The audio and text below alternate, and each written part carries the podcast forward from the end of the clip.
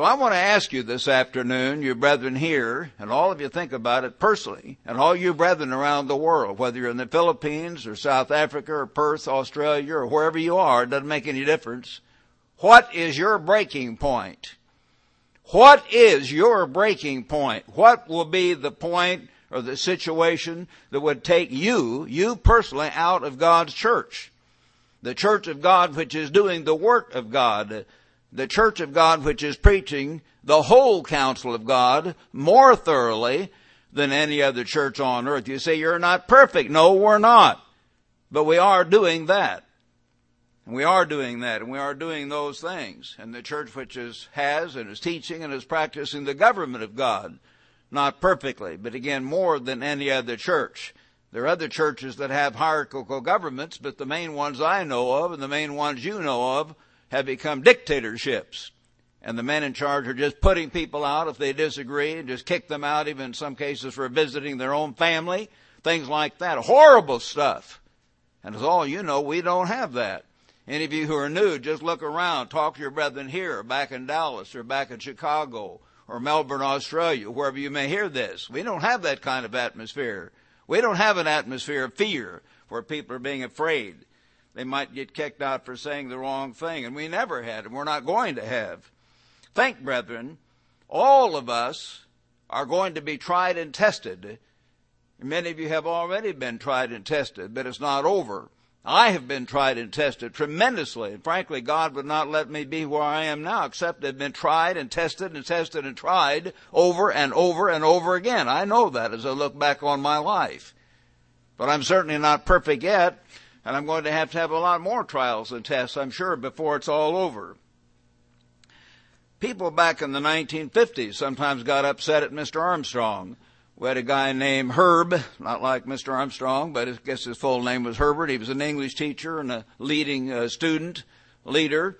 And they left the church because they were concerned back at that time about the fact that Mr. Armstrong was paraphrasing some material out of a book in one of his booklets.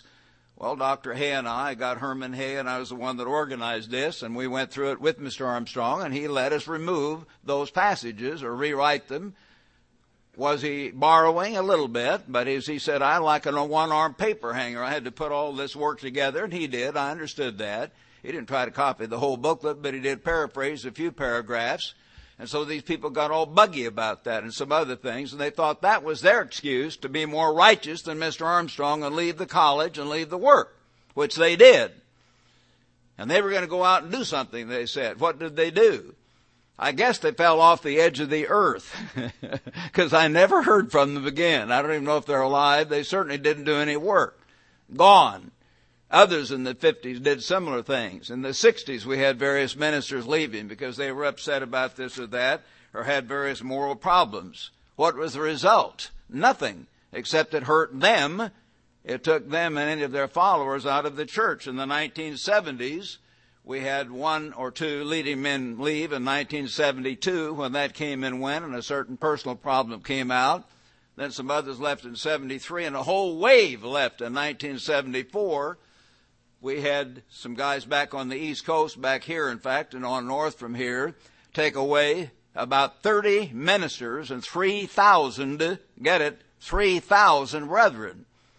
That would be almost the total number of brethren we have in the whole church here in the United States today. Not quite, but maybe three fourths. It's a lot of folks. That's what they did. You think, well, that would just be awful, like Mr. Armstrong had failed. Well, he didn't fail, but there was a problem, and he didn't deal with the problem quite as quickly or quite as harshly as some of them wanted him to. And so they left, and they had other excuses and other reasons. Did God bless their work? No, they themselves have split. And I could name names and where they are, but they themselves have split in 10 or 15 different directions. And from what I understand, most of their followers who left have gone back to the world, just in confusion. Have they got the gospel of the kingdom of God around the world? No way. Are they warning our peoples with the Ezekiel message to help them? No way.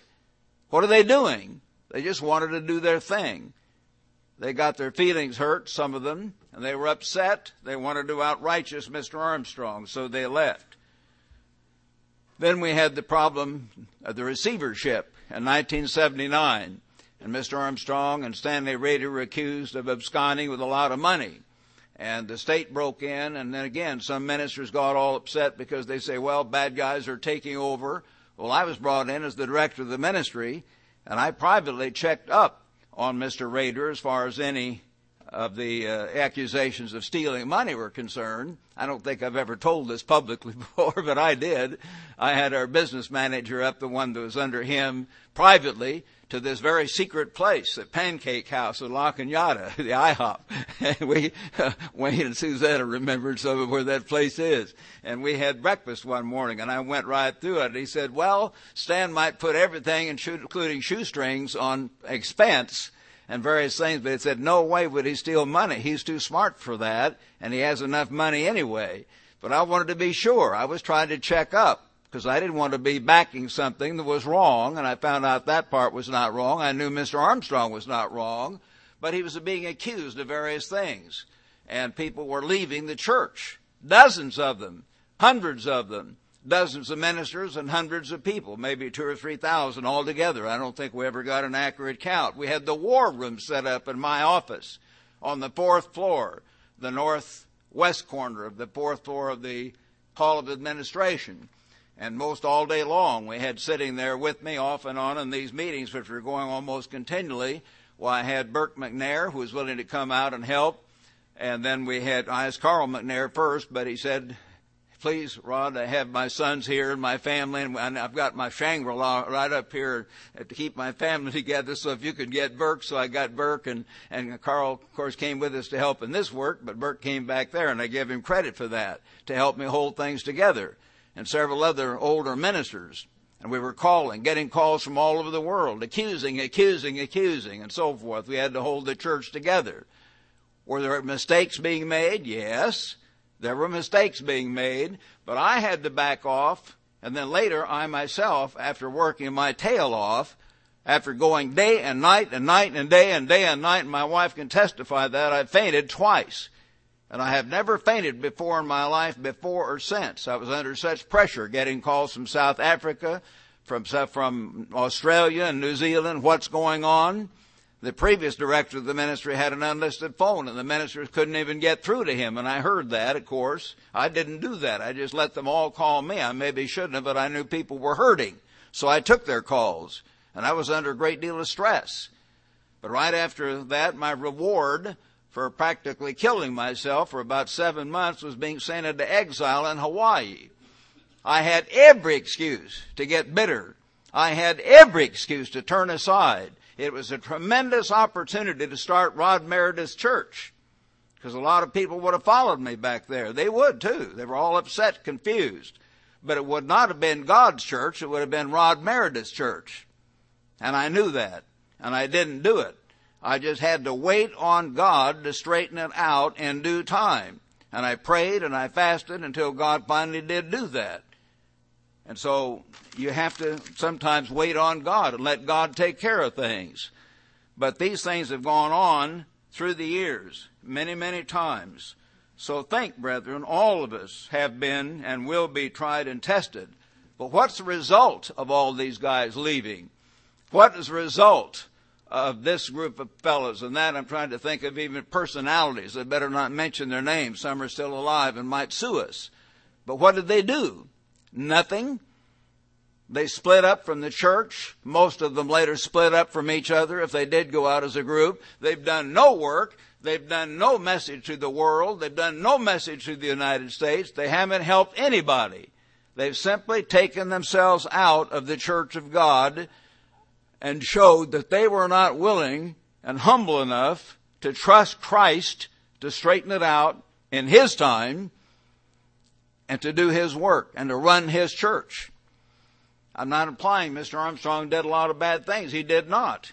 But he was an older man up in his 80s, and people were taking advantage of him. And when he found out, he tried to straighten it out, and he didn't always straighten it out quite as quickly or forcefully as some like. So they tried to grab the reins and kick him out and throw him out and got the state to come in, as a matter of fact, and try to do it. It was a terrible thing, a terrible time. Very trying and testing. back in 1 Peter, if you turn there with me at this point, turn to your New Testament here. 1 Peter.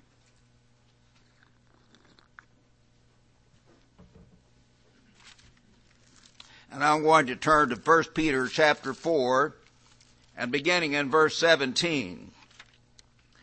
God tells us through Peter, for the time has come for judgment to begin at the house of God. And if it begins with us first, what will be the end of those who do not obey the gospel of God? Now, if the righteous one is scarcely saved, now a lot of brethren, and some of you without realizing it, some of you brethren in the world out there and other churches may think, well, I'm really fine and I have a lot of margin of error. No, you don't have a lot of margin of error. All of us have sinned and come short of the glory of God. And we only are going to get into God's kingdom through grace, through God's mercy, because of the death of Jesus Christ our Savior. So let's not take it for granted that we're so righteous we have no problem. We do not. I do not. You do not. If the righteous one is scarcely saved, where will the ungodly and the sinner appear? Therefore let those who suffer according to the will of God commit their souls to Him in doing good as to a faithful Creator. Do the very best you can serving a faithful Creator. He says a little later here in chapter 5, telling the elders to try to serve the brethren. And in verse 5, likewise you younger people submit yourselves to your elders. Yes, all of you be submissive to one another and be clothed with humility. Brethren, that's hard to do. Most of us want to strut around and feel important. And I notice whenever we've had anyone come into the church, again, I better not mention names, but we had a very important businessman come with us several years ago out in San Diego who'd been rather high up in business. And he had a way of walking like this and he'd walk in and so on. Very obvious, you know, he had this, this way, this manner. He was in charge, you know, and just the way he walked, you thought he was showing he was the big one. Well, he kind of left in rebellion and he's kind of disappeared and he sent me greetings through others at times, so I hope he'll come back, so I better shut up. A nice man, but he had this something by being in the business world. That's what they do. They want to make their presence known.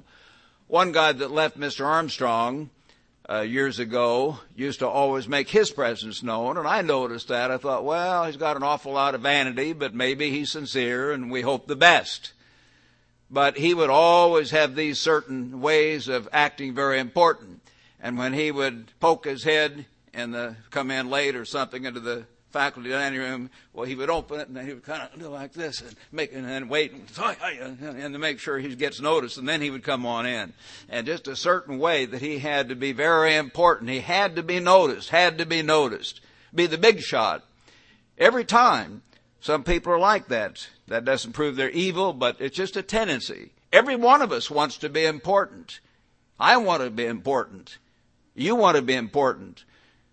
Men like to be important in the sense of having more money or a higher job or position or power or whatever, be big and strong when they're young.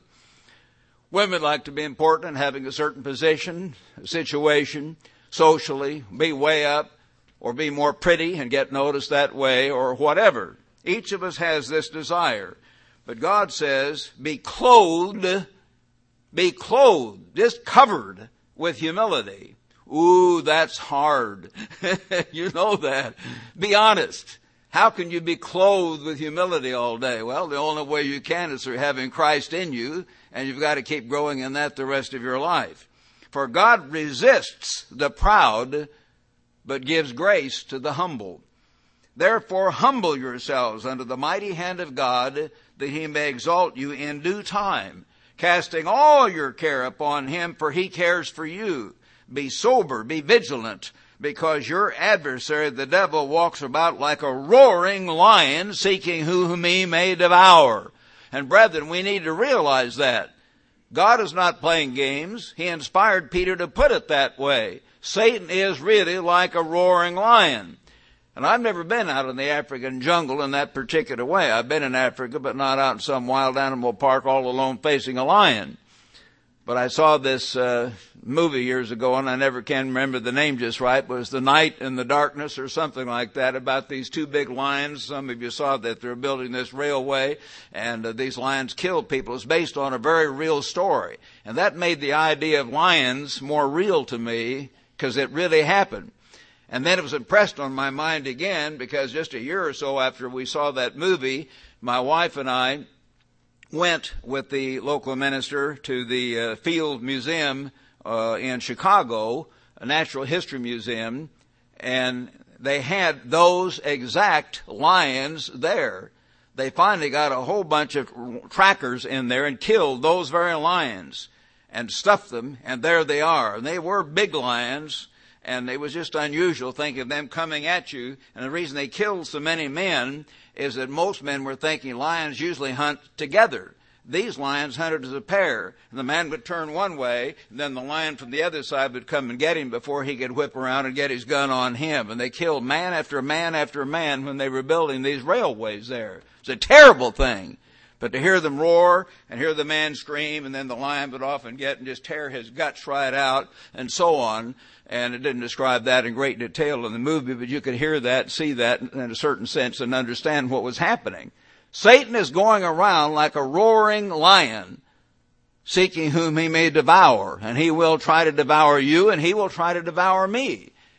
You say, well, you're the human leader. How could he devour you? You think you're above that. No, I'm not. He'll get at me in all kinds of different ways. And I know that. I need not describe all those ways, but I have my human nature to it. He will come after me in many different ways. So all of us need to pray for one another. Resist him. That's a command from God. Resist him steadfast in the faith, knowing that the same afflictions or sufferings are experienced by your brotherhood in the world. But may the God of all grace who called us to his eternal glory, and notice the Greek here is into, eis. He called us into, not just to the foot of the mountain, but into his eternal glory, as the Greek is. For to have that very glory by Christ Jesus, after when? After you just got to float into the kingdom? Merrily, merrily, merrily, merrily, floating down the stream. No, we don't float into God's kingdom. We have to overcome. We have to pray. We have to shed tears. We have to cry out to God, help me, like Jesus did. And so after you have suffered a while, perfect, establish, strengthen, and settle you. To him be the glory and dominion forever and ever. Yes, God will do that for us, but we have our part to do, and we are not going to drift into God's kingdom. It will not be easy. And so we have to understand the enemy we have and how he will try to drag us out of the church of God, just like those lions not only caught men out in the bush, but it showed a couple times they literally came right in their dormitories at night or in the one tent of this special hunter that they'd sent out, this top lion hunter, but he was all alone. And he didn't realize they'd come after him at night, and somehow they were very, it said, intelligent, unusual lions. They came in and dragged him right out in the bush, and they found his carcass and blood all over out there later. They got him too. They will drag you right out of your tent. They will drag you right out of your house. Satan will drag you right out of God's church if he can, like a lion. So we have to understand that and understand that that analogy is very real. Jeremiah 17 tells us, us part of the problem and what we need to understand. Jeremiah chapter 17 and beginning in verse 7. Blessed is the man who trusts in the ever living one If you really trust in God, trust in God and know that He's alive and that Christ is alive and He's the living head of His church and whose hope is in the Lord. For he shall be like a tree planted by the waters, which spreads out its roots, its roots by the river, and will not fear when heat comes, but its leaf will be green, and will not be anxious in the year of drought, nor will cease from yielding fruit. The heart, see the heart of man, the heart is deceitful above all things. The natural attitude and reasonings of, of man. What can I do to be, get ahead? What can I do to be more important? What games can I play? It's deceitful above all things. God says in the Proverbs, he who trusts in his own heart is a fool. I can't trust in my own heart. And you can't trust in your heart. You'll have ideas that come and then you have to realize, no, wait a minute, wait a minute. That is not right. This is my feeling. I want to justify myself. I want to think I'm right all the time, and no, I'm not right all the time, and you're not right all the time. The only one who's right all the time is God, and that's because He is spirit. He's not human. And desperately wicked. Who can know it? I, the eternal, search the heart. I test. Get this, brethren. I test the mind. God tests us. And you read in Proverbs chapter 17 verse 3 and Proverbs, uh, or Psalm 7 verse 9 and Psalm 105 verse 19, the same thing. Many other places where God tests. I won't read all the scriptures and just take time reading them redundantly. But he says over and over that he tests us. He's testing and testing and testing you and me. I test the mind, even to give every man according to his ways, not just according to what we think about ourselves, but according to what we really do, you see, and according to the fruit of his doings. So God will be testing us. Brethren, God tried to put one great being over the earth, tremendous capacity, absolute gorgeous human being, or uh, being I should say, tremendous beauty and high intelligence, from fantastic musical skills, everything else. His name was Lucifer, shining star of the dawn. But he began to have this vanity. And I'm just as good as you are. That same attitude. I'm just as good as you are. I'll be like God. I will go up and take over and kick God out. This was the attitude. Now, are you just as good as Mr. Armstrong as a human being? Yes. Was I just as good as Mr. Armstrong as a human being? Yes, we're all human. But God appointed that man, and by the fruits, I could see that. That he had great miracles and lightning and thunder coming down from the top of Mount Sinai to show that he was God's apostle? No, he didn't. But the fruits over decades showed that God had done a mighty work through him and he had raised up a whole era of the church of God and he did have unusual miracles also happen. And on many other signs that God was working through him in a unique manner. And so most of us recognize that he was an apostle. Some of you sitting here, some of you brethren out there may not believe that. And you don't have to believe that. That's not a doctrine of salvation. You can just acknowledge he was a wonderful minister. But I believe he was an apostle. He's always said I wasn't an apostle in the same exact sense and stature of Peter and Paul. No, he didn't get to see Christ personally, but God used him in a powerful way, an unusual way. So we didn't have that office. I didn't have that office. Mr. Armstrong, later a guy followed him and he, when he always tried to correct me, he would set, have a whole Supreme Court sitting there. He'd have eight or ten, literally, sometimes twelve other men sitting in there because I think he was afraid to talk to me alone. I don't think he thought I'd beat him up, but he had been my student and I brought him out and he knew I knew his problems. He always had someone else for moral support. Anyway, that's the way it is. So we all have to forgive one another and be humble enough to let God work with us through imperfect human beings. Sometimes they're our parents, sometimes they're a boss, sometimes they might even be the leader in the church. Not perfect in any case. Only God is perfect. So you have these trials and tests, and you have this human nature. What to do? How can you stay in God's church then? And not let this breaking point hit you where you leave. Here's some basic principles that you need to use, brethren, and I hope you'll try to get it down because these things are happening and it can happen to you. Don't think it can't. As I've said before, and I'll say again, I'm not trying to be, you know, mean about it, but I can bring out the old envoys and show you the picture of the vice president's big, glorious, beautiful 1969 envoy college yearbook. And there said all these big shots there. I was among them. But all but three or four left the church or had to be kicked out. The top men in the work of God, evangelists and vice presidents of the work of God, they either had to be kicked out or left. What's wrong? Human nature under the influence of Satan the devil. And I have seen these men, I knew these men. Sometimes I'd tell my wife this guy says this or that and I can see he's not really converted, but maybe he is. I don't know. You know, Margie, and I, I don't understand, but it looks like this guy's really carnal and I don't understand it. Here he's in that office, but I guess we better not judge him. Or she'd say, well, don't judge him. Later on, sure enough, he left. Later on, sure enough, he had to be kicked out. Later on, maybe he joined the rebellion and tried to overthrow Mr. Armstrong, whatever it was. Big guys. Most of those men were bigger, handsomer, more impressive than I am. They were too. I name them. I know some of our older people here know who I'm talking about. They were bigger, bigger physically, more impressive looking. Some of them had better minds. Some of them had equal minds, but they were bigger and more impressive. Some of them had better minds than I do, and I'm well aware of that. Some of them had magnificent personalities. But God calls the weak of the world so he had to reach way down to call me, and I'm well aware of that. That can help you to be more humble if you have more to be humble about. I guess we hope so. I remember the story of Winston Churchill.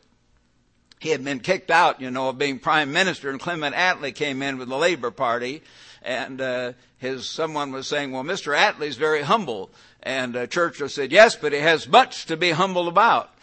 And then, of course, you know, number 10 Downing Street was where the Prime Minister lived. And then Churchill said another time, he said, an empty taxi cab, empty taxi cab pulled up at number 10 Downing Street. And Clement Attlee got out. anyway, he thought there's nothing there. and of course, Attlee didn't begin to have the capacity that Churchill had but Churchill had a lot of ego to go along with his capacity. No one ever accused Winston of being unduly humble. He, he was smart and he knew it. And sometimes these big guys have that, and that's a problem. Well, here's some of the things to do. Go back, brethren, in your mind.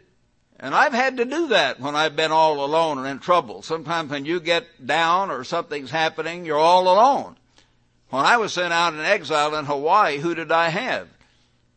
In a sense, I had no one. I had my young wife, newly married from little widow from Bakersfield, and I had my eight, nine or ten year old daughter Rebecca, and then Jim and Mike stayed a little bit, then went back home. But in a sense, I was all alone out there.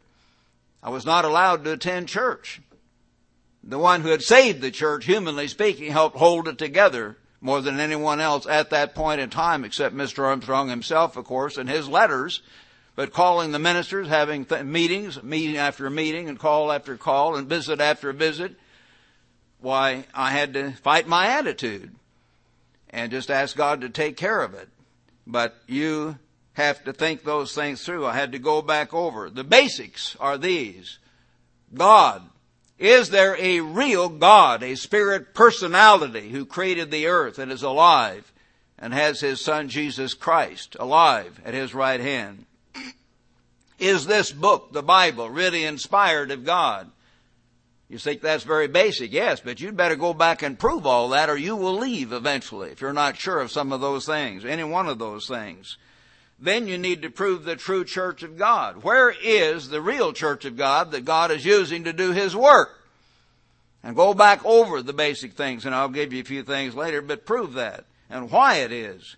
Now, brethren, if you haven't proved those things, really proved them, then you'll probably leave someday.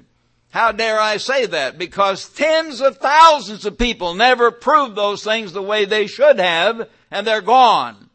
That's why I say that.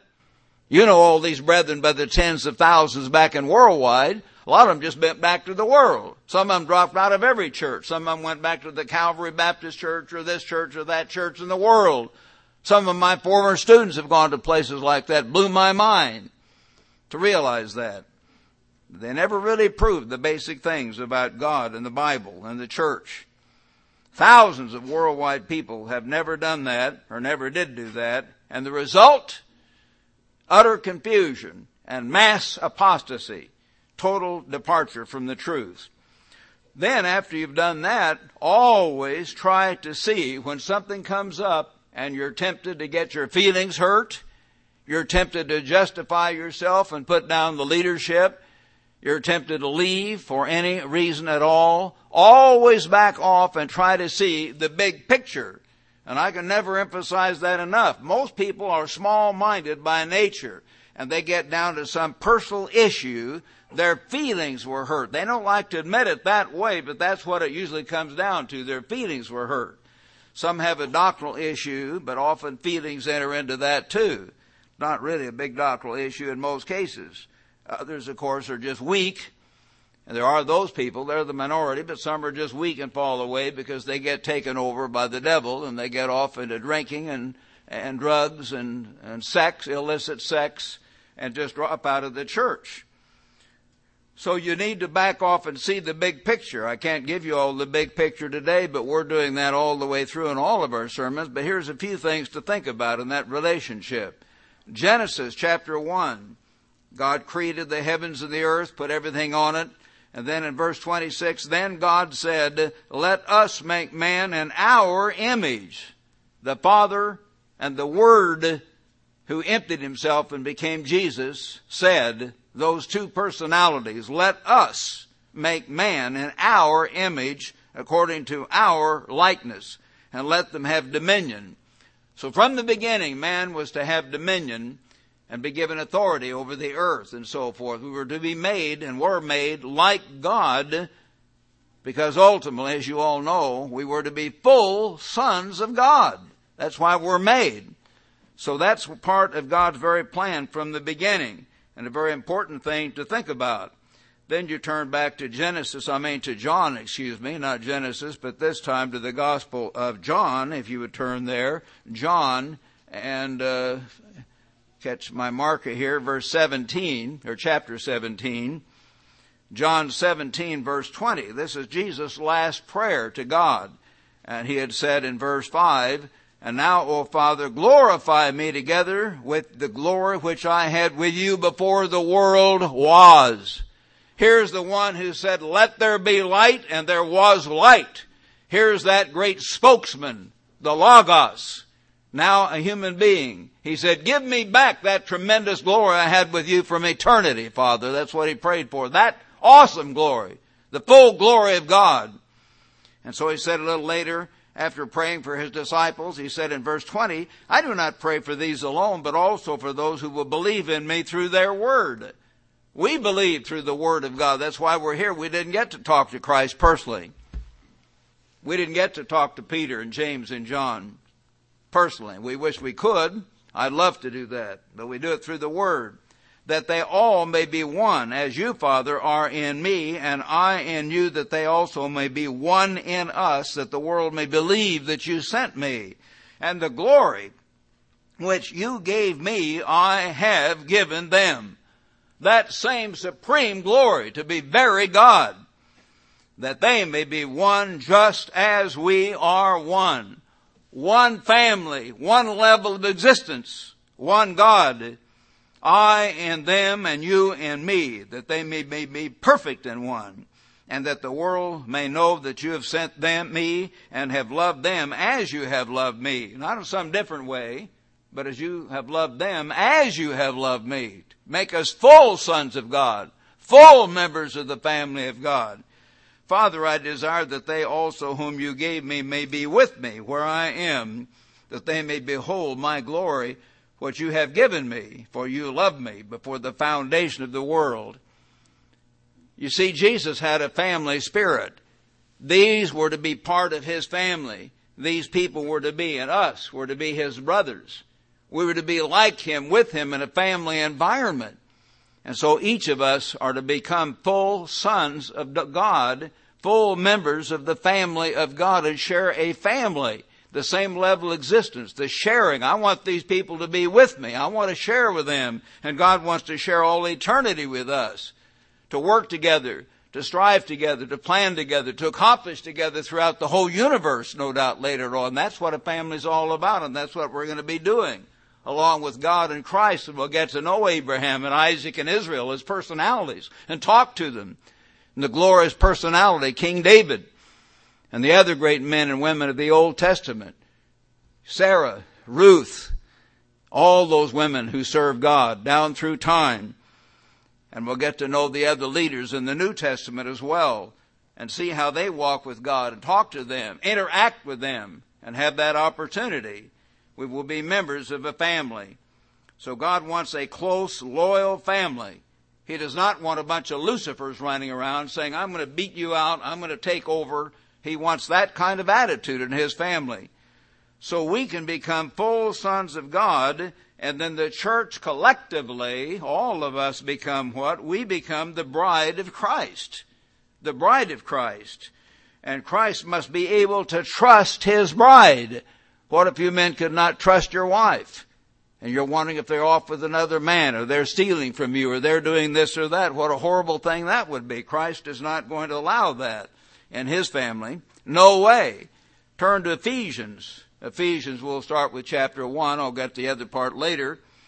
He talks here in Ephesians 1 verse 19 about the great working of God's mighty power Verse 20, which he worked in Christ when he raised him from the dead and seated him at his right hand in the heavenlies, far above all principality and power and might and dominion, and every name that is named, not only in this age, but also in the age which is to come. And he, God, put all things under his, Christ's feet, and gave him to be the head over all things to the church, which is his body the fullness of Him that fills all in all. So the church is the body of Christ. The church is the physical instrument that Christ, God uses and Christ uses to do His work today. And together we can, we're like in a, in a sense, an analogy, the very bride of Christ. We're His, we're His wife. We serve Him. We help Him. We share with Him totally as a wife shares her husband's life, as the wife shares her husband's successes and so forth in the same way. Turn back to Ephesians 5 now. It tells us in verse 22, Wives, submit to your own husbands as to the Lord, for the husband is the head of the wife, as also Christ is the head of the church, and he is Savior of the body. Therefore, as the church is subject to Christ, so let the wives be to their own husbands in everything. So the church is to be totally subject to Christ. Christ cannot have a church that's off running around here and there like a, you know, a rebellious wife, a lustful wife, a disloyal wife. He's not going to have that.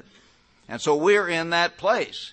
He is trying you and testing me, brethren, you brethren here and you ministers here, you ministers hearing this here and all over the world. Think about this because we've had ministers leaving too, no question about it, as you know, even recently. Are you just ready to leave at the drop of a hat? What is Christ going to think of you if you have that attitude? He's going to know that when the going gets rough out on Alpha Centauri or whatever planet you have, well, I'll just go do my own thing because you've proved that before. You see what I mean? He cannot trust you to be a leading member of His kingdom and if you don't repent of what you do now, He won't even let you in His kingdom to be there in the first place if you do not eventually show Him a depth of loyalty, a depth of stability, a depth of, uh, uh, of obedience to know that He can trust you. Christ is not in the business of inventing more Lucifers. He's not, and He won't do it. He just won't do it. And we have to understand that. So you've got to go back and prove basic things here. So each of us needs to prove again where God's church really is and be sure then that once we prove that, if you have to go back and reprove it again from time to time, do that. But be sure, be objective. Don't let your feelings get in the way. Here are three major signs of God's true church. I've given them you many times, but write them down if you haven't. You need this. This is terribly important. Three major identifying signs of the church of God, the true church. First of all, the true church of God, wherein God, Christ is working, and so on, is the church that teaches the full truth of God. Not perfectly, because no church has ever taught it. No human organization has ever done anything perfectly and no human being has done. But overall is teaching the full truth of God. And I could go down the line with each one of these other churches that you know about. And like these guys that one guy calls himself an apostle. Why? Because he had great signs from God or miracles? No. He just decided to appoint himself an apostle. that ought to be a big sign right there. But most people can't figure that out. Another guy calls himself, you know, a great prophet of God. And he was one who has twisted and twisted and twisted and perverted literally dozens of scriptures. I read his stuff when I was first thinking about what to do before I started Global and got his basic booklet and some of his articles and listened to him and I saw all this twisting and I thought, no, this guy doesn't understand the Bible. He left us. He left Mr. Armstrong and he left what Mr. Armstrong had done at least and the truth and the work at a time where it wasn't necessary to do that yet. Things were still in a state of flux, and then he began to twist a whole lot of scriptures and pervert them and misapply them. It was very obvious to me. I'd been one of his former Bible teachers. I could see that. Not difficult, but it wouldn't be as easy perhaps for some of you, but it was very obvious. And then now they have these ideas of just kicking people out for any reason. They're afraid. They're paranoid that's why they're doing that, because they understand or sense that they really don't have solid truth and solid proof, so they have to overreact by kicking people out just for asking questions. That's ridiculous. You ask all the questions you want to the ministers who are here. And I hope you will if you have questions. And we can answer your questions in every case. And if we can't, we'll go find the answer in the Bible, not our opinion. But anyway, this is the church that teaches more of the full truth of God than any other. Secondly, the true church does the work of God, again, more perfectly. There are other churches that have a sort of a work, but one of these guys I've just referred to, he t- teaches a lot about prophecy, but he misapplies prophecy a lot, several things. He keeps saying Iran is the king of the south, which it is not. Iran is northeast of Palestine, of Jerusalem, not south, and will not be the king of the south. And all, but all kinds of other mistakes he makes, but he does some, some, some things that are correct. Well, the Protestants do some things that are correct. Human nature is a mixture of good and evil. God gave Adam and Eve the choice of taking the tree of life or the tree of the knowledge of good and evil. Please understand that, brethren. Just because a church has some good doesn't mean that that is the true church of God.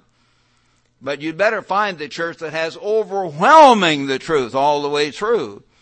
Then there are other churches that are less dictatorial, but they have big gaps in their understanding of various aspects of the Bible. Some of the main ones, they don't believe in church eras and they have different ideas about born again. And they don't believe in church government and all kinds of other even basic doctrinal errors that they have in their understanding. And they'll twist the Bible to help prove that. And I can show that. I've seen them in their writings how they've twisted, perverted things that are obviously a certain way and they may come out another way to try to prove their idea.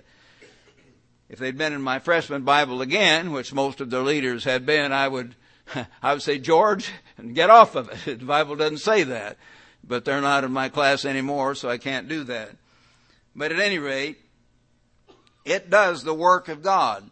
What is the work of God? The work of God is preaching the gospel of the kingdom of God based on God's law to all the nations. And we're supposed to do that. And that's what we're trying to do with all of our heart not just attacking other churches and saying they're all Laodicean and we're the only true church. We're getting that message out far more in a positive way, not attacking others, but in a positive way, as you know, through the telecast, through our magazine, through our internet, than any other church. We have so many more responses than these other churches, there's no real comparison. When you look at it, the number of calls we get in, over 4,000 a week recently, from the telecast. One other church publishes their statistics, but at one point recently I was showing, figuring how we had 26 times as many responses. And uh, the, the others don't even begin to have that because they don't have a commercial television program in the first place, some of them. And they don't have the impact that we have. So we're doing that far more than any other, the work of God. So the work is to preach the gospel of the kingdom. We're to preach the end time prophecies what some of these other churches, even apart from the new, dic- new uh, dictators, one of them at least does not do at all. Their, one of their men said, well, prophecy is the bad news, and so we're just going to preach the good news. So they don't even talk about prophecy. And then we're to give the Ezekiel warning to our Israelitish people. You know, Ezekiel 33 to warn our peoples. The great tribulation is about to happen. Wake up while you have the opportunity. What other church on earth is doing that? Frankly, there isn't any other. We're the only ones doing that. And then, of course, the other aspect of the church is to feed the flock and to help people grow under the measure of the stature of the fullness of Christ. Now, some of these other churches teach a certain degree of Christian living, but again, much is watered down. And one of the main aspects, not the only main aspect, but a, an important aspect of Christian living is to teach all of God's people all the time the correct form of government. Which brings us into point three. The third identifying sign is the true church teaches and practices the correct form of the government of God.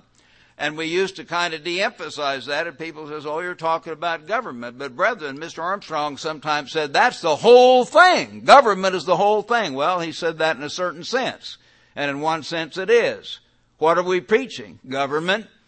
The kingdom of God. The word kingdom means government.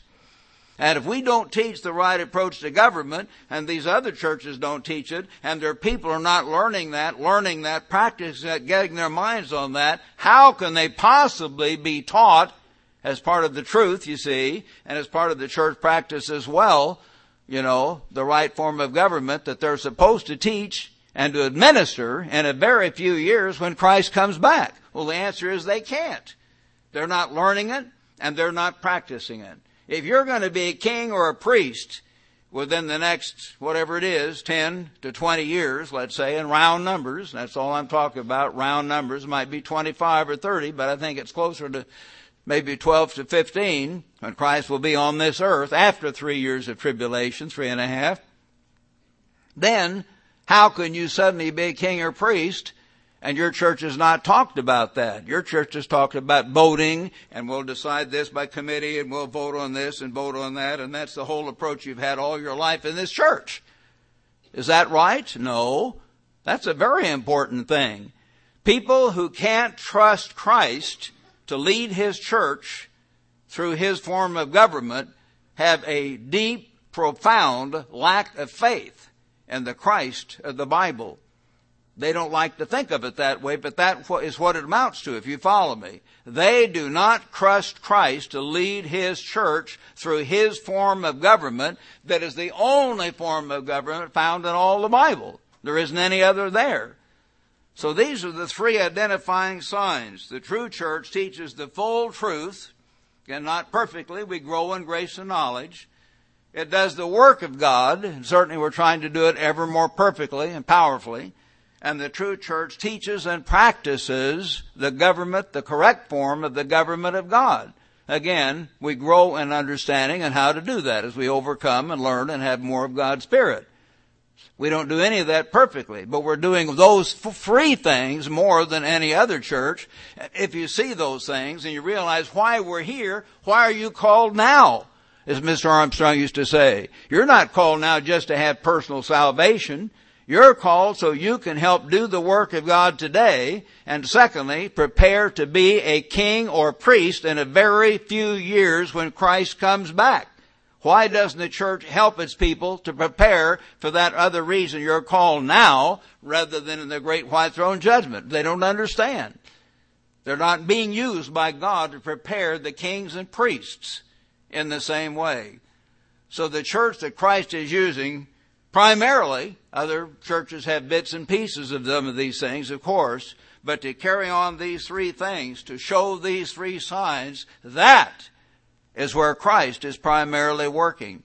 And that's where you ought to be, and that's where I ought to be. And if I die on the way home tonight, I preach too hard and have a heart attack, I'm kidding, but, you know, it could happen, of course. That's where I want my wife to be. Therefore that's where I want Elizabeth and, and Mike and Jim and Becca and David and Jonathan and my grandchildren to be. That's what I want. That's where God's church is. And faithful men here, such as Mr. Ames and, you know, others, Dr. Winnail and others would carry on. And this work would grow and this work could continue. We have a whole council of elders of faithful men and they would carry on along that same line without naming all of them. Finally, brethren, only one church has all these signs, and I think you recognize that if you really think it through and try to prove it to yourself. So what could make you leave the true church which is doing the work? What? Over 54 years now in Christ's ministry, in my life, I have had the opportunity to observe men and women, mainly men of course, and often their wives would follow them, leave God's church. Ministers and teachers and administrators back in the 1950s, the 1960s, the 1970s. And I'm really tempted to name names. Mr. Ames and and uh, others have been with me. They know I, have to bite it off. So I have to cut it out of the tape. It's right on the tip of my tongue. I'm not trying to cover up anything. I just don't want to be hurting people that might still be alive or start a lawsuit. But I know what I'm talking about. I dealt with these guys and saw this going on personally, probably more than any other human being that's still alive. I'm not bragging, that's just the way it is. That's a fact. No one else is alive that worked with those men the way I have as their Bible teacher, their boss, whatever, for a while, most of them, or many of them, and got to know them and got right in the big middle of those things over those years. But here are some of the big reasons they left. People would get hurt feelings and they would get their mind on themselves. Here's a big reason, the biggest single reason people would leave. They would get hurt feelings and get their mind on the self. I remember one big shot guy that was hurt by Mr. Armstrong uh, correcting him, and at one point he talked about Armstrong extravagance, and that might have been a reason, but he had his mind on himself a lot. And I've given you this example before, but he was way up there, had a big salary, big 4,000 square foot home and swimming pool, everything. And so he was put down from the corner office. The corner office are usually the most prestigious ones in a big building. You know, you had windows on both sides. On the fourth floor to a corner office on the third floor. His salary stayed the same, one of the biggest salaries in the church. I was second vice president, so I knew that. He still had a big opportunity, still had his big house. No one assaulted his wife or his children. He had his family, everything. He just had a slightly smaller office, slightly smaller job. He said, I can't take this. I can't take this. Really upset. I said, George, I said, you're still living in your house. Your wife still loves you. His name was not George. You know, I just used George as a whatever. and, well, you know, but he was all mad. His vanity was hurt. His balloon had been pricked because he'd been exalting himself and Mr. Armstrong and others had lowered his profile for a while. I can't take this. There was a guy overseas that had a big job and was striding around and acting extremely important for years, and I sensed that and knew that very well. and his balloon was pricked after a while, where he was given a lesser job, and the area he was over had the budget removed. They said, okay, Tiger, lower, lower my budget and go, go after him, Tiger. And he began to kind of talk loud like that in a kind of a sarcastic way. And I could tell his attitude turned. He began to get bitter. And instead of thinking Mr. Armstrong was the 10 feet tall, which he used to do, and like Mr. Armstrong was God, suddenly he began to talk against Mr. Armstrong, subtly at first and then more later, and led a rebellion of hundreds of people a rebellion against Mr. Armstrong and the work. When the work was still being done, the truth was being taught because his area was cut back for a while. And again, he couldn't take that. And so that's what happens. Hurt feelings over a lowered sense of importance or job and so on. And then various ministers and people in the church often want to be very important they want to be a deacon or a super deacon to boss everybody around. Or they want to be an elder or a super elder and boss everyone around in a certain way. And if you prick their balloon, they get all bent out of shape. They'll just leave the church sometimes. And again, that's happened. I think I told, talked to you about the coffee wars we had back in one church in the Midwest or Mid South, and I some were responding. I forget which place. Oh no, one or two places, but anyway, I won't try to remember exactly. But these women got all upset because one woman I mean, they, the women needed a better coffee pot, and they were going to take up a collection just between them, and the next Sabbath bring money or do something and get it. But the one woman beat it to it, paid for the whole thing, and the others got really mad at her and would even speak to her, and it became the coffee wars. Why? Well, they all wanted to be important. I want to do this, you know, whatever. Why? Vanity, selfishness, lust, and greed. The self gets hurt. Would you leave the church of God over a coffee pot? Some would. Some would, brethren. Don't kid yourself. Human nature is awful. it is silly. It is just silly. But people do that kind of thing, and you have to really, really understand it. Now, I don't think anyone leave, did leave over the coffee pot, did they? Uh, Maria, do you remember? I don't know. Anyway, but it was a upset for a while. Anyway, people want to be important and if their balloon is pricked, I remember we used to have one guy way back when that was acting very important, and and he had a, a big, very important uh, attitude about himself, and he had to take a lesser job. And uh, then when he was in a lesser job, we had reports from all of the uh, division heads in the work at one time and they would all talk. We would all running bigger multi-million dollar divisions, and his division was about one fourth or sixth as large, but he ended up having the biggest talk of all, and then he acted like he knew everything about everything. And I asked if this one man was technical minded, I wasn't, but this guy knew everything about automobiles and refrigerators and television and just everything, and he really cocky, and I looked over it this case Norman Smith, who was really smart and brilliant in those areas. Uh, Norman knew what I meant. I went at Norman, and Norman said no. he was just bragging and bragging. Well, he eventually found an excuse to leave because I knew he wanted to be important and his job had been cut back such because of his own vanity primarily, and he didn't understand that. So then he left. In the 1974 ministerial conference, we made the change about divorce and remarriage where people had to be go back to their original mate. If they'd been married three times they had to go back if their third mate put them away and uh, or something and then they would if to be married again they had to go back and have the ministers try to figure out was their second marriage and find out where they lived and what happened and then go back to the first marriage. What a mess. We couldn't do that and finally, we realized that it's a whole different approach that Christ has. Those past mistakes before conversion can be forgiven like any other sin, and so we don't have that anymore. And boy, that was a relief to me because I had to administer that. I did not invent that doctrine, brethren. That was in when I came. But as the director of the ministry for 12 years, I had to administer that more than any other human being. And I cried sometimes having to tell people that they were separated or had to be separated. It was an awful thing and so on. But we changed that and we changed Pentecost, decided that the Greek or the Hebrew, uh, counting from, Mr. Armstrong said, uh, one foot from this desk is not starting in the middle of the desk and then here it's from means one foot from. And he had that fixed in his mind because he looked up all these English translations and commentaries. But finally, he got Dr. Mazar's own daughter, whom he trusted, who was a Hebrew teacher in Israel and was not even a Christian, so it was objective. She wasn't trying to argue one Christian point of view. He says, what does this mean? And then she told him the word, Hebrew word, can mean, which some said it did, beginning with. So if you begin with, uh, 50 days and you count out of, you see, counting from the edge of the bedesk, 50 means 50, so then the 50th day would fall on, uh, on Sunday, not on Monday. But at any rate, we straightened that out. And so this guy had been wanting to do his own thing for years.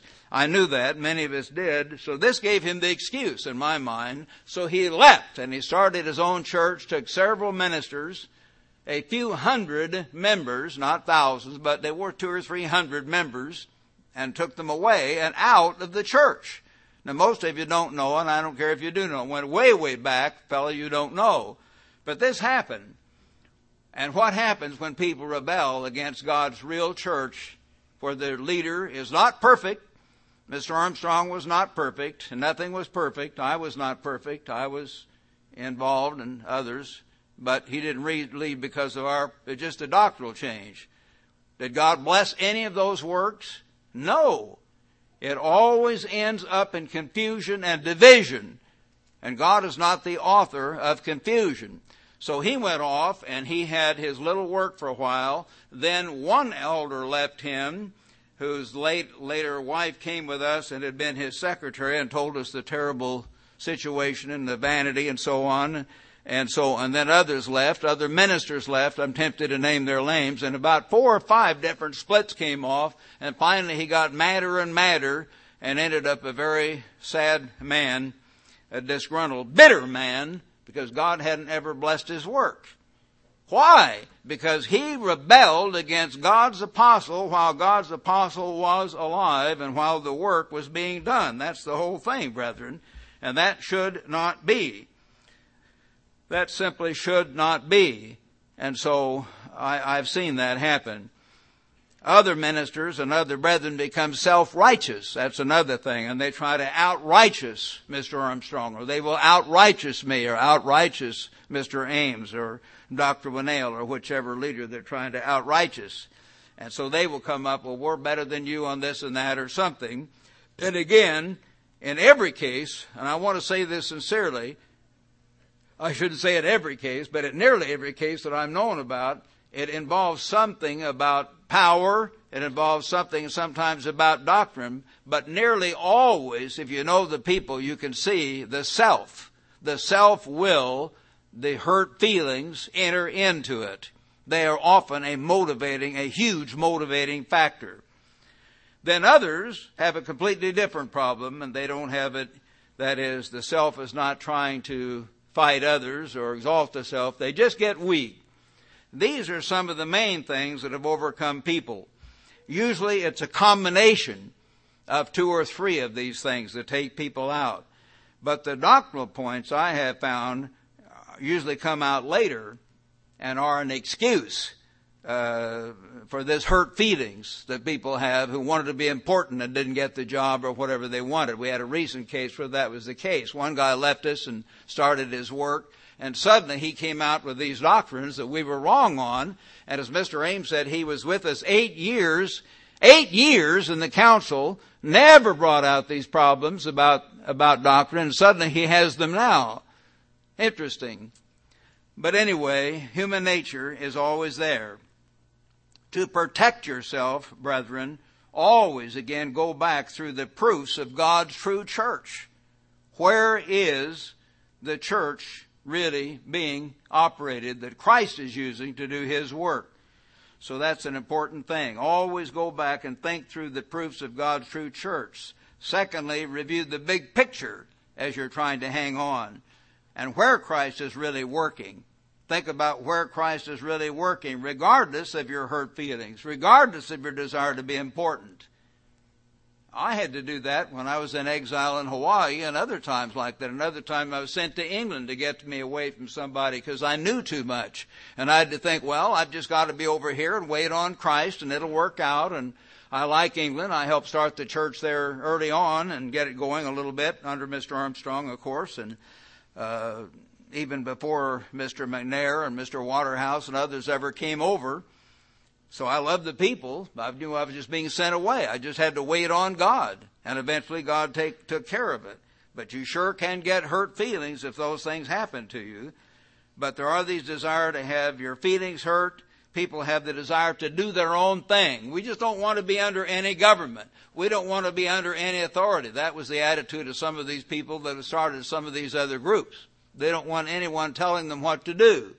I talked to one leading man who helped found one of the major groups and he called me and said, well, Rod, we're going to start this or that. And I said, yeah, but why don't you come with us? We're doing the work. He says, well, I know that. He said, we're preaching the truth. Do you have any objection? No. It's just that we feel we can't, you know, we can't trust one man government anymore. Oh, really? What do you mean? One man government. I mean, you can't trust Christ to have a leader and then a council of elders and other leading ministers like Peter did, Paul did, and in their work, Mr. Armstrong did. You can't trust that anymore, but that's what happened. So they went on, and it's a matter of that desire to do your own thing. A lot of times people say, we just like peace. We just like to do our own thing. Well, brethren, I know that would be nice. Each of us could do our own thing, but if you and I all did our own thing, how would the work of God get done? And if we all got our feelings hurt, went off here or there, how would there be a large growing work to go on more stations, to go on the Word Network, to go on WGN, to go on Vision up in Canada, to get more power on the internet, to reach all over the world and have an impact on this whole world, preaching the gospel of the kingdom of God, the government of God, when we're not even willing to work together in a government of God today, if you follow me. Christ is watching who is he going to use in his government? Those who are unwilling to trust him to govern his church today? Those who are unwilling to work together? Those who are unwilling to trust him to straighten out problems and get their feelings hurt? Think about it. Christ is alive and he is testing. He is watching each of us along the way. You say, well, you haven't learned all your lessons yet, Meredith. And you are absolutely right. You are right. I have not learned all my lessons yet.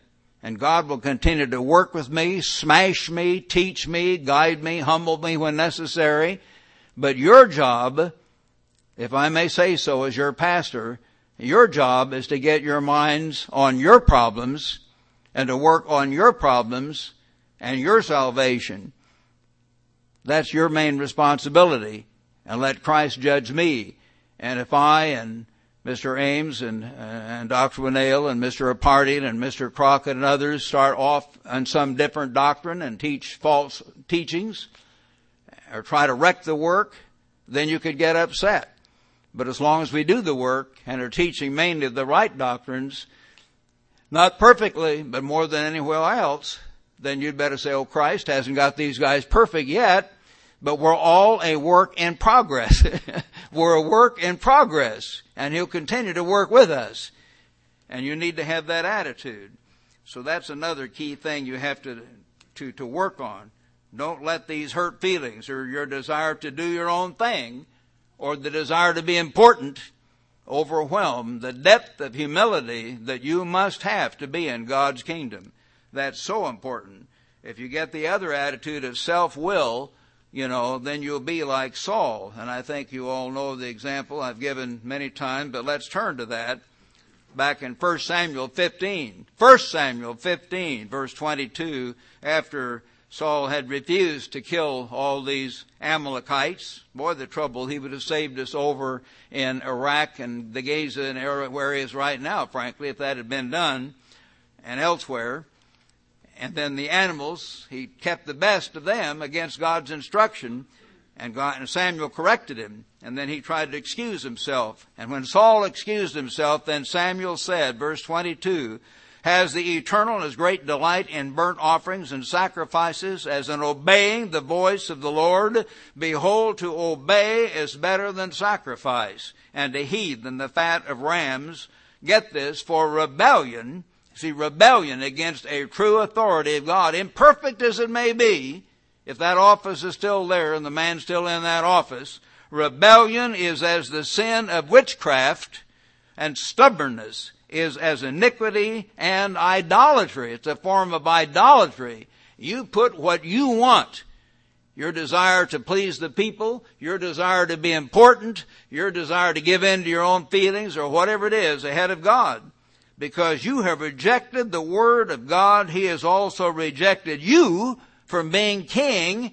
And when you want to paraphrase this a different way, you can also say he may reject you from ever being a king, you see, in his kingdom. Unless you learn, of course, and we're here to learn. We'll make some mistakes along those lines along the way. I have, you have. But we have to repent and we have to learn the lessons, and God wants us to learn those lessons. Another key thing, brethren, that you need to do in this terrible situation when you're being tried and tested in that way is to cry out. Please learn this and please, brethren, do this. I had to do it again and again. Cry out to God for the genuine fear of God and the true humility that you need to have in these situations. Back in Proverbs chapter 9, uh, is a key scripture here, and and uh, I, I, better not read too many more scriptures uh, here, but I better read a couple more. Proverbs chapter nine And it says here in verse 10, the fear of the eternal is the beginning of wisdom, and the knowledge of the Holy One is understanding. If you have that awe of God, that can help you so much not to let your mind get all bent out of shape. Another scripture, of course, is Philippians chapter 2. Philippians chapter 2 in the New Testament. He says in chapter 2 verse 1, or let's say start in verse 3, let nothing be done through selfish ambition or conceit People have selfish ambition. They want to be important. They want their own way. If they don't get their own way, they get their feelings hurt. But in lowliness of mind, let each esteem others better than himself. Let each of you look out not only for his own interest, but for the interests of others. Let this mind be in you, which was also in Christ Jesus Here's the big lesson. Try to have the mind of Christ in this respect, and he spells it out. Who being in the form of God, he had, he was plenty important. He had the highest office in the universe except for the Father. Did not consider it robbery to be equal with God, but emptied himself. He gave that up and came here to die on the cross for you and me. That was his mind. A total emptying of oneself to give, to help, to serve. So have the mind of Christ. And also, as Jesus did, and certainly as many of you have probably done at times, and I had to do, frankly, out in Hawaii. Near the end of the time out there, I kept thinking I'll be brought back and I'll be brought back, and every Sunday we would go around the island and I would look back and think, well, they're back there, and so and so wants to destroy me and so and so got message to me that I was to acknowledge that I'd never been converted. I asked the other men, one of them I trusted, did Mr. Armstrong say this? No, it was this other guy. They were trying to destroy me, and I had to know that God up there was alive and He would take care of it, and He finally did. He finally did, and the other guy was kicked clear out and never tried to come back. But I had to wait on God, and I fasted twice a week finally, got down on my face and asked God, begged God to intervene and to just help me. And literally, I didn't even just pray like this. I'd sometimes get down on my face and said, only you can take care of me. I'm out here and they're back there. They're trying to destroy me. Please help me. And God did help me once I began praying that fervently the last few weeks. But as Jesus was ending his life there in the Garden of Gethsemane, Luke 22 verse 39, coming out, he went to the Mount of Olives as he was accustomed. His disciples followed him. And when he came to the place, he said to them, pray that you may not enter into temptation. And he was withdrawn from them about a stone's throw, and he knelt down and prayed, saying, Father, if it is your will, remove this cup from me. Please don't let me go through this horrible, slow, agonizing death on the cross. One of the most slow, tremendous deaths agonizing deaths, drawn out, painful deaths ever invented. If there's any other way, nevertheless, not my will, but yours be done. Christ, no doubt, threw himself right on the ground. He came and fell down and he prayed with all of his heart. And then an angel came strengthening him from heaven. And being in an agony, verse 44, he prayed more earnestly and his sweat became like great drops of blood falling to the ground. Apparently the blood vessels burst and the sweat congealed with the blood, so his blood, his sweat came out blood red. That's where the saying sweat blood came from, no doubt. Where Christ did this on behalf of you and me. He sweat blood. And when he rose up from prayer and came to his disciples, were they all stirred up? No, they were weak. They weren't even converted yet. And they were sleeping. And he said, why do you sleep? Rise and pray, lest you fall and enter into temptation. So brethren, rise and pray. And pray to God with all your heart. And when these things come on you, I'm mad, I'm bitter, I want my own thing. I'm going to leave the true church of God, even though I know in my heart the work's being done, the full truth is being preached, the government of God is being administered, but I don't think it's quite perfect with me, but I'm all mad and this minister I don't like, or that elder corrected me, or this, this other lady got to buy the coffee pot, or whatever it was. You know, you get all your, all your feelings hurt. Don't do that. Pray fervently, lest you enter into temptation, and fight to stay in the church of God, the true church where the work is being done. Because brethren, leaving the true church of God is not worth it. It is just not worth it. You would be forfeiting a much higher reward in the kingdom of God than if you stayed where Christ is working. And if you left and stayed gone and never came back in any way, you'd not even be in God's kingdom at all. Maybe you'd go off and join some other little group or something. Maybe you'd be in the kingdom, but Christ could never trust you the same way if you left for some of the reasons I've described, which are overwhelming the ones reason people leave for. Think about it. Put first the kingdom of God and His righteousness. Seek God's kingdom with all your heart and pray with all your heart, lest you enter into temptation and any of you would ever think of leaving the true church of God where Christ is doing His own work today at the end of the age.